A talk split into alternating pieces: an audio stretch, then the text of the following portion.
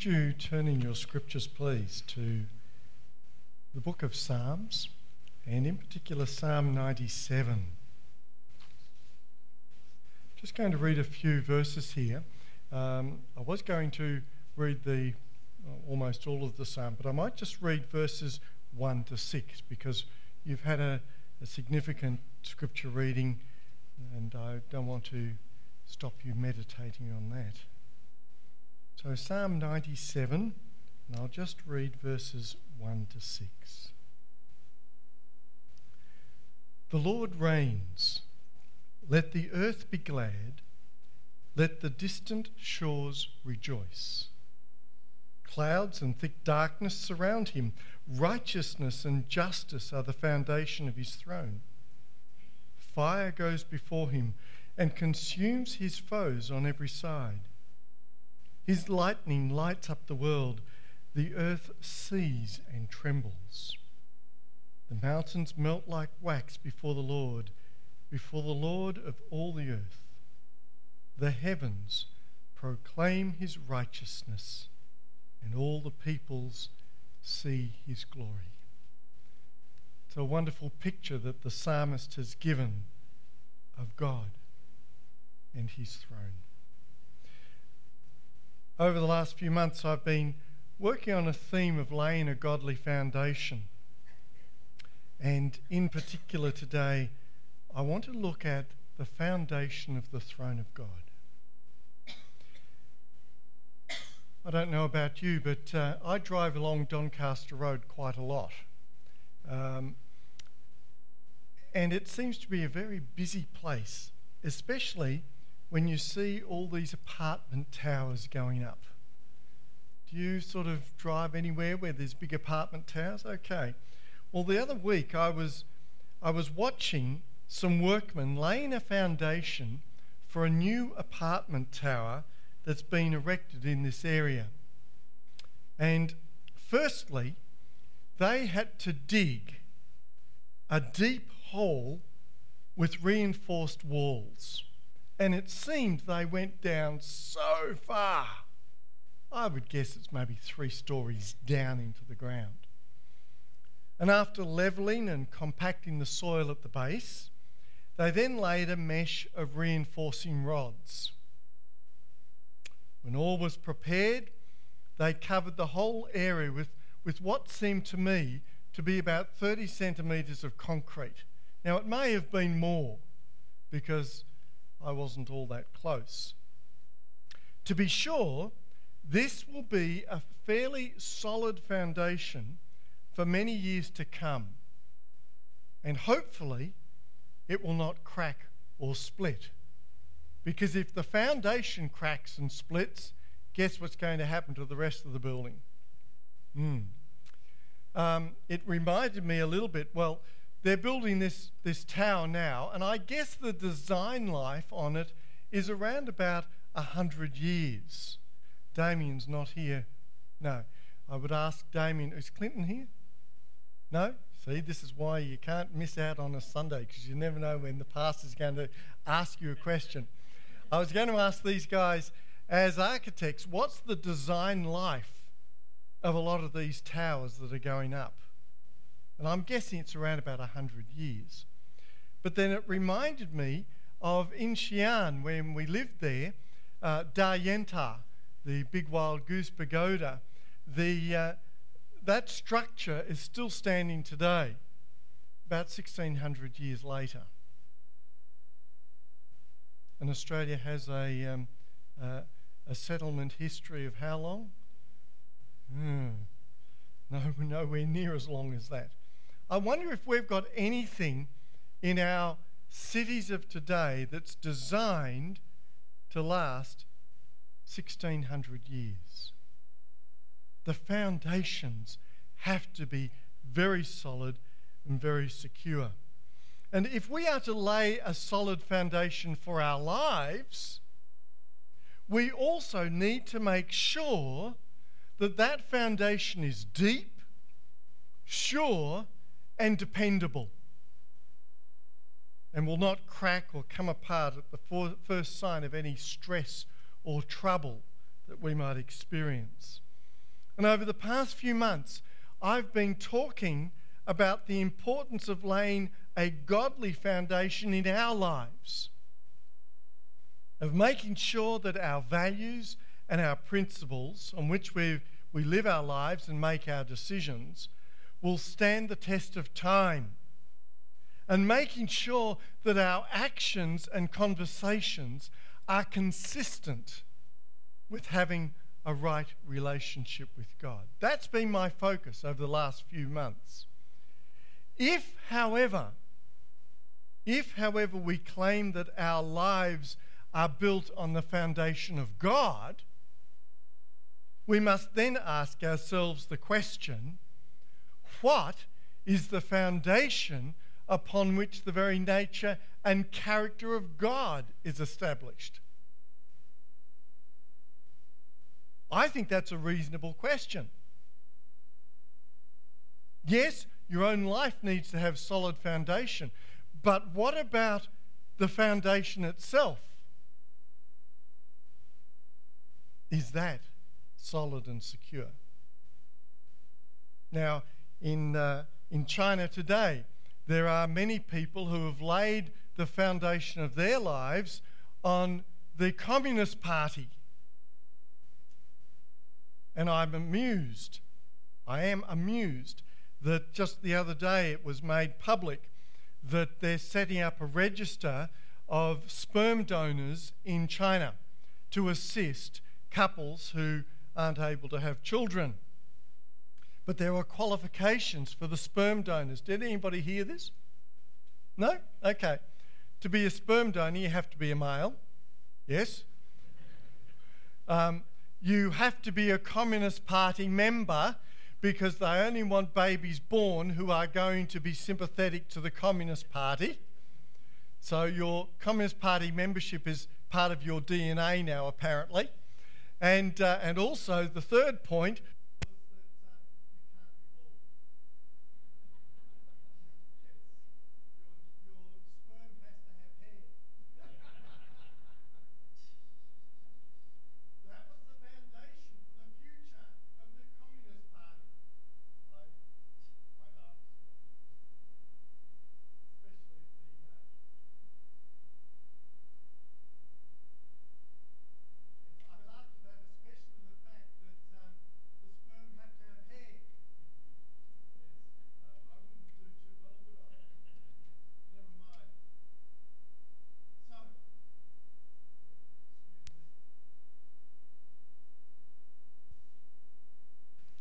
Thank you. I'm all wired up now. And so the question is what is the foundation upon which the very nature and of God is established? That's a good question. And in our reading, Psalm 97, and it's also found in Psalm 89, the psalmist wrote a very important statement he wrote this Righteousness and justice are the foundation of his throne. Righteousness and justice are the foundation of his throne. Now, we would all say to that, Amen.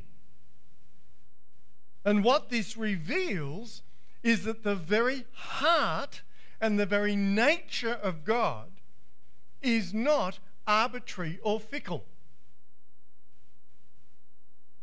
The very essence of the being of God has a foundation. God is not arbitrary or fickle. God is not some type of cosmic tyrant who changes his mind to simply please his own personal whims and agendas. On the contrary, what it reveals is that God is absolutely moral, absolutely consistent, and absolutely dependable to always think, say, and do everything that is right, good, and honourable. Righteous and justice are the foundation of your throne. In him there is no error, no corruption, and no deceit. God is the highest and the most pure standard in the universe. Now, truly, the psalmist summed up the heart and nature of God so well when he wrote these words Righteousness and justice are the foundation of his throne. Having acknowledged this truth, we are left with a dilemma. If we're talking about the very foundation of the throne of God, how are we to understand this statement? For example, how are we to understand the reference to the throne of God? What does it mean? And do young people today understand this term when we use it? When we talk about the throne of God, what do they understand by that? The second is, what is righteousness? What is righteousness? And the third is, what is justice? Now, I could give you a piece of, pen, a piece of paper and a pencil and ask you to answer these three questions. What do you understand by the term the throne of God? What do you understand about what is righteousness? And what do you understand by what is justice? And I am sure, I'm not going to do that, but I am sure that at the end, if I collected all those bits of paper, we would not have a unanimous agreement. Different people would write and understand different things by these terms. So, our understanding is not really what's at issue here. It's who God is that's at issue. So often we bandy around terms and expressions without fully understanding them. We have colloquial expressions like, Your cat ran up my alley. Do you know what that means? It's an expression. Your cat ran up my alley. It actually comes from Leicester in England, and it means that whatever you're talking about has no meaning. Your cat ran up my alley. It's irrelevant. That's what it means. We so often have expressions, and often other people don't have a clue what we're talking about. And the same can be said for these expressions. And if they are so foundational for us, then we should know what they mean. So let's look at them for a few minutes. The first one is the throne of God. What does it mean when we use this expression, when we talk about the throne of God? Now, when we use language that speaks of the throne of God, we are acknowledging that God is not merely a cosmic energy force. You know, the Star Wars thing, may the force be with you. We're not talking about that. In using this expression, we are saying that God is a divine being who declares and administers his power and authority over all that is his. He has a throne, he has a seat of government. He makes decisions, he takes actions. That's what we are saying about God that he is a rational being that knows how to effect the lives of those who depend on him. That's part of the throne of God. For those who come from a monarchical culture, there is an earthly example that enables us to understand this expression. Did you know that in Australia we are a monarchical culture? we have a queen. There is the Queen of Australia.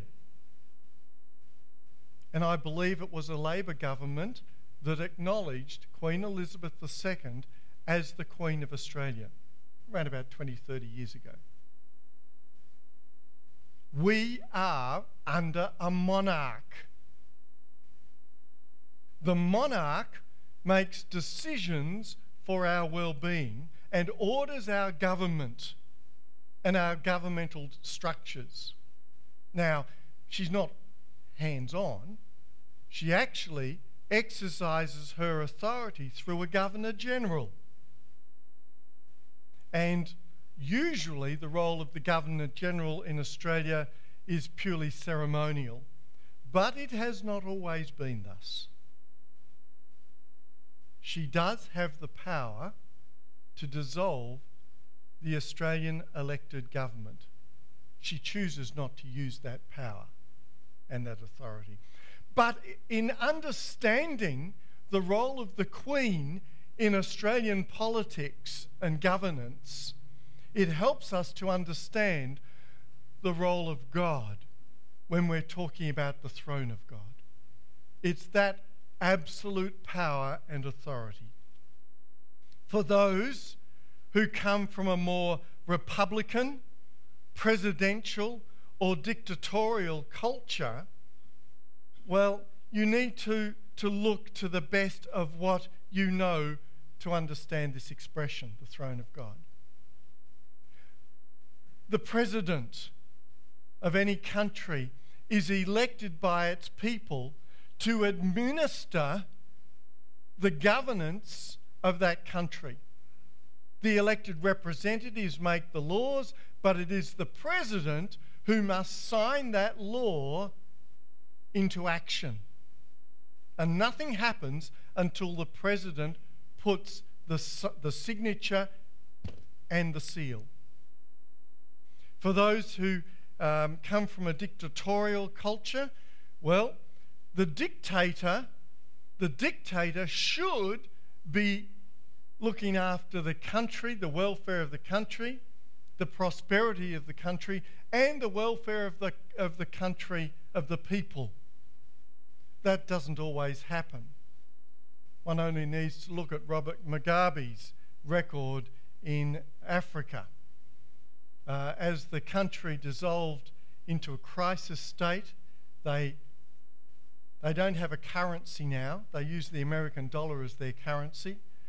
They went from being an export nation of food to, be, to being a basket case and one of the poorest nations in the world surviving only on um, uh, international aid handouts. Meanwhile, Robert Mugabe has made himself very rich, multi-million, billion, a multi-billionaire, because the aid monies he put in his own pocket. That's a, dictate, a dictator. How you go from that to understand the throne of God is very difficult. To be sure, in many ways and times, we use our earthly perceptions of what we know to express our understandings of God. And one of the expressions that we use is the Psalm of God. So, from the psalmist, we, we recognize that God is a rational being who has a will. It is the exercise of His will that enables Him to be our Creator and the giver and sustainer of life. Look at Genesis chapter 1. And God said, Let there be, and it was. And that was the end of the first day. And God said, let there be, and it was, and the end of the second day. And it continued through the six days of creation. It is God in his rational will. He declared it to be so, and it was. It is God's will that has determined our past and determines our present and will determine our future. In essence, we have our being because God wills it so. To express this, we say that the seat or the basis of the will of God is his throne. It is an expression of his sovereign will. The second statement, of course, was about righteousness. And the simplest understanding of the word righteousness is exactly what it sounds like that which is right. The root meaning of the word implies something that is actually straight. The whole basis of righteousness is talking about something that is straight. Because something that is perfectly straight is predictable, is knowable, is understandable. It does not deviate from its path, and it's always headed in the intended and correct direction, like a plumb line. A plumb line is always exactly vertical. Always. Have you ever seen a plumb line hanging from a building that's going at all different angles? No, it's always straight. And it's like a laser beam. That beam of light from this device to that dot point is dead straight. It is perfectly straight. I'm not going to put it into anyone's eyes, but wherever I move it, it is always straight. To the point that in science now, in medicine, they use a laser light for so many things. Not just to build buildings and build roads and bridges and all that, but they are using laser lights now in microsurgery because it is so dependable, it is so sure and secure, and it is so straight. When the psalmist described God as righteous, he was saying that God is perfectly straight all the time, and God needs no correction the totality of who God is does not drift and does not change course. He is sure and unwavering. He is the same yesterday, today, and tomorrow, forevermore. You know, sometimes we may think about God as some kind of superhuman being who is perfect in behavior, holy in action, and loving in all ways. But God is not just someone living up to a perfect standard. God actually is love. It's not just that God is loving, God is the perfection of love. God is holiness. God is perfection. Actually, God is the standard. God is the standard by which we should measure and judge everything. When we say that God is righteous, we are saying that He is all that is right, and that right originates from God. Everything else is only as right as the de- degree to which it conforms with God. As one commentator wrote, the simple fact that God does something, does it a certain way, in a certain time, and to a certain degree, makes it holy, makes it righteous, and makes it perfect by default because the foundation of God is original righteousness. The third expression that we used was justice. Justice. And we make much of this word justice today. But do we really know what we mean? After all, it could be argued that justice for one person could be seen as injustice for another. the philosophy of today, in, particularly in the West, is very much the philosophy of relativism. Have you heard about this? If, you're, if you've done university in the last 10, 15 years, you will have heard a lot about it. Relativism is the, the in thing. You know, one person's justice is another person's injustice. One person's, uh, it's right for me, is not necessarily right for the next person. And it creates a big problem. And certainly, relativism is very much the philosophy of atheism today.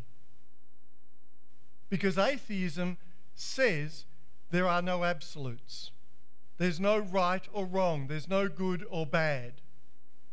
And if we take this philosophy of relativism to its extreme, we shouldn't have any jails. Because what's right for one person might not be right for another person. They should be allowed to exercise and live their life as they will because they have a right, because that's their justice. So empty the jails, let everybody out on the street to do whatever they will. That's the ultimate outcome of relativism. We've also blurred the meaning of our word when we claim our rights. Because the claim of rights comes out of this warped sense of justice. Take, for example, the issue of abortion. A woman may argue to have an abortion based on the fact that it is her body that has been affected by the pregnancy. She claims it is justice for the law to submit to her claim to have an abortion. Conversely, anti abortion advocates claim that her actions lead to an injustice for the unborn baby. They advocate for justice for the child whose voice is not being heard or considered. What's true justice in that? What about the situation of a relationship or a marriage breakdown? The two parties want justice when seeking custody of the children because both parties feel the children would be better cared for under their protection. Where is the justice for the young children who have little or no say in the court's decision? We have a problem with justice in our world today. Who is the ultimate source of justice to be able to weigh up the competing interests of all those concerned and to make the right, pure, true decision. Let's face it, do you trust politicians of today to make the right decisions all the time? I didn't see anyone going like that. I saw a few going like that. What about the, the courts? Are the courts always just? To be sure, they administer law, but do they administer true justice? We live in a world of gross injustice, where each one interprets the word justice from their own perspective and for their own ends.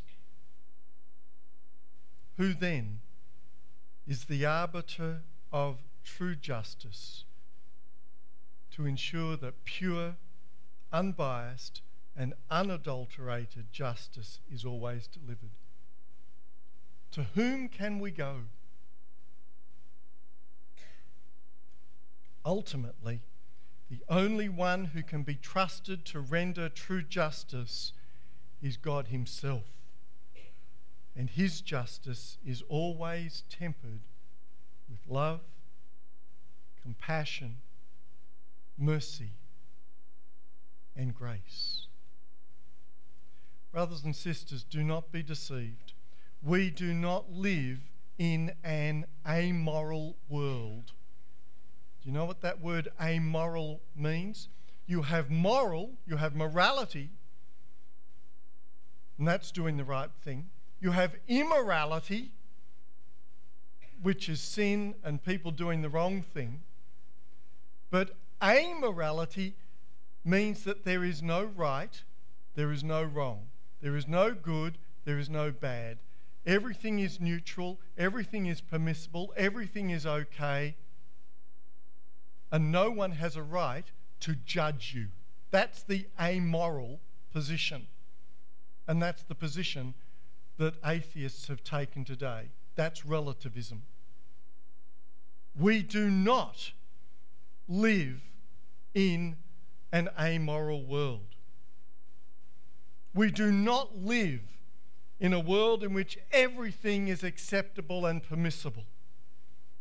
Righteousness and justice are an essential part of the foundations of life and should be an essential part of the foundation of any society.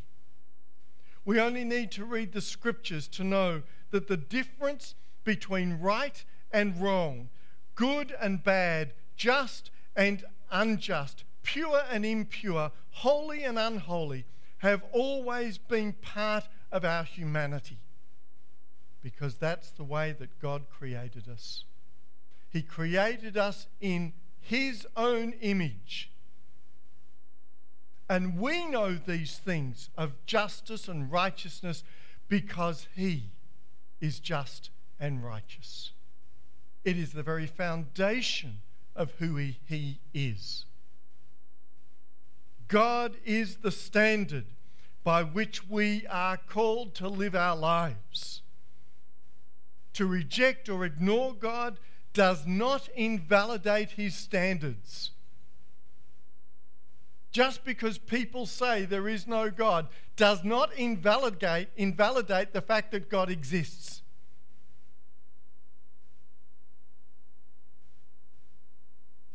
And does not invalidate his eternal judgment. Consider passages such as these. Galatians 6, verse 7. This is the word of God. Do not be deceived. God is not mocked. For whatever a man sows, that he will also reap. Don't think you can get away with stuff. Whether you believe in God or not is irrelevant. He sees and knows everything. As I used to say to my uh, students in China, um, I used to tell them that God is all knowing and God's all seeing. Oh, really? I said, Yes, even when you go and have your weekly shower. He sees what you're doing, He knows. They were a bit shocked at that one. God even sees them in the shower. Everything you do, everything you are, God knows. He will not be mocked. Proverbs 11:18 He who sows righteousness will have a sure reward. And Proverbs 22:8 He who sows iniquity will reap sorrow. There's the corollary. And of course in Romans 3:23, for all have sinned and fall short of the glory of God, and the corollary is in Romans chapter 6:23, for the wages of sin is death, but the free gift of God is eternal life in Christ Jesus our Lord. You can't get away from what God has said. And there are many more such verses in Scripture, and so we are without excuse. We are without excuse. Truly, the psalmist was correct when he wrote, Righteousness and justice are the foundation of his throne. Brothers and sisters, we should be very careful in our lives not to be misled or deluded with modern trendyism that says that everything is relative and permissible and that there are no absolutes in life any longer.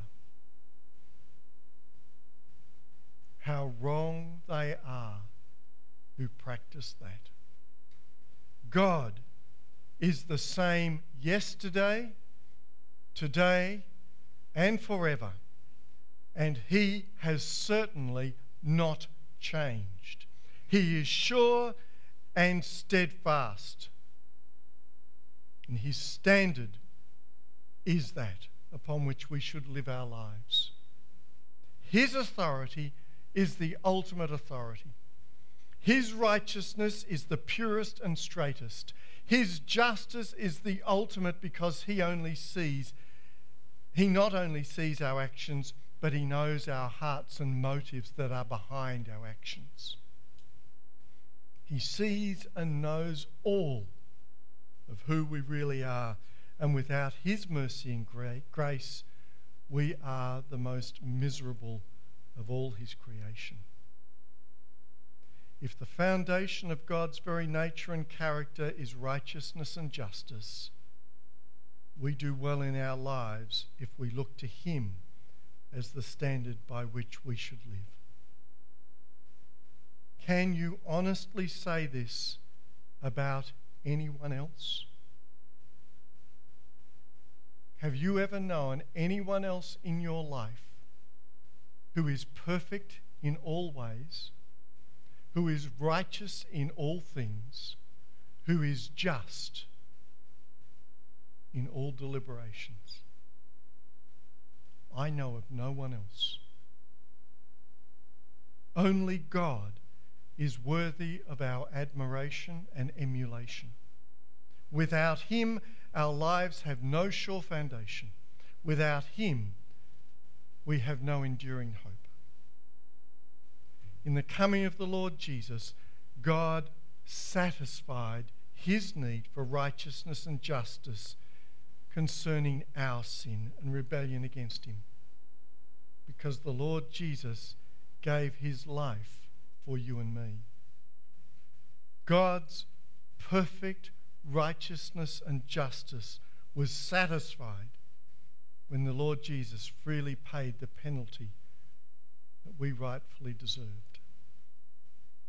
And it is because of what the Lord Jesus has accomplished for you and me that we can now speak with confidence the words of Deuteronomy 32.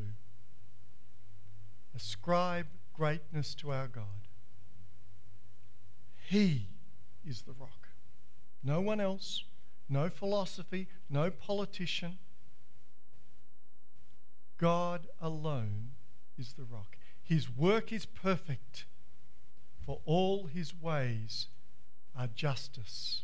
He is a God of truth and without injustice. Righteous and upright is he. When you are building your life on a foundation, make sure that that foundation is sure. God is sure because the foundation of who he is is righteousness and justice. Let's pray. Father God, we thank you. We thank you for your word of Scripture that gives our life direction and meaning. We thank you, Lord God, that you are the laser beam. And we only need to look to Jesus. Lord God, we have made mistakes in our lives. There are things that we've done that have caused offence. There are things that we have said that have caused offence. And our prayer is that as we look to the Lord Jesus, righteous and pure and just as he is, that through your Spirit you would make us day by day more and more like him. This is our prayer, and we thank you in his name. Amen. Amen. Thank you. Thank you. Okay. Thank you, Pastor Bruce. Oof. I got the Bruce right. Thank you very much for your powerful challenge uh, and stirring our hearts and reminding us of uh, the God that we worship. There's nothing more I need to say other than ask you to stand and close this time of service with this beautiful song as a reminder of who God is.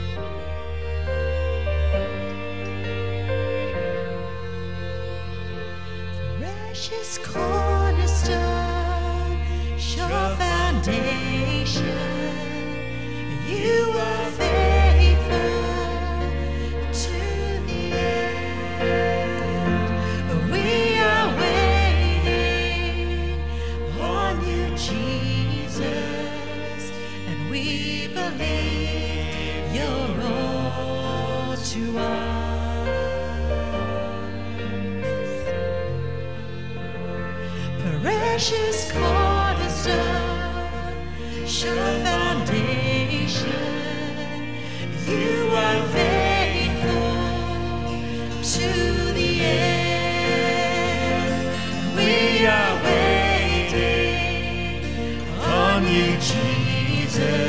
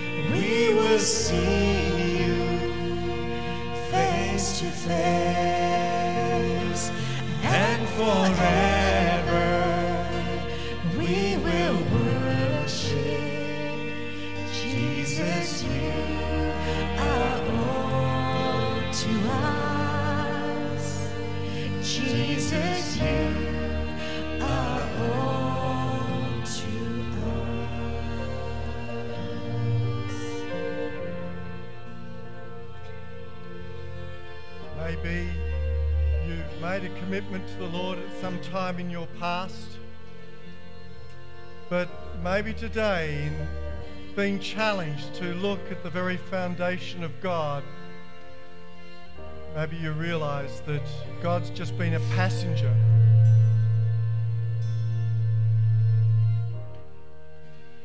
And you need to make sure that He's no longer a passenger in your life, but actually in the driver's seat.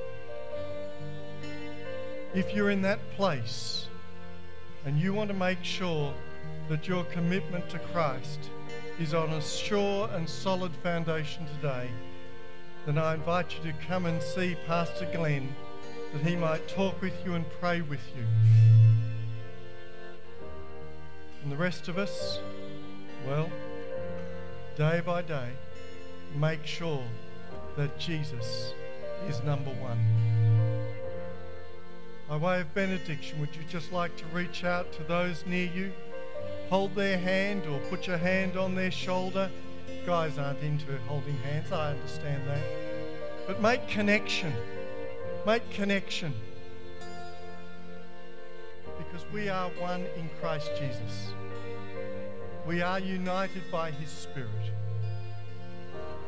And go out into the world this week in the sure knowledge that Christ is with you. You don't have to be afraid to declare Him.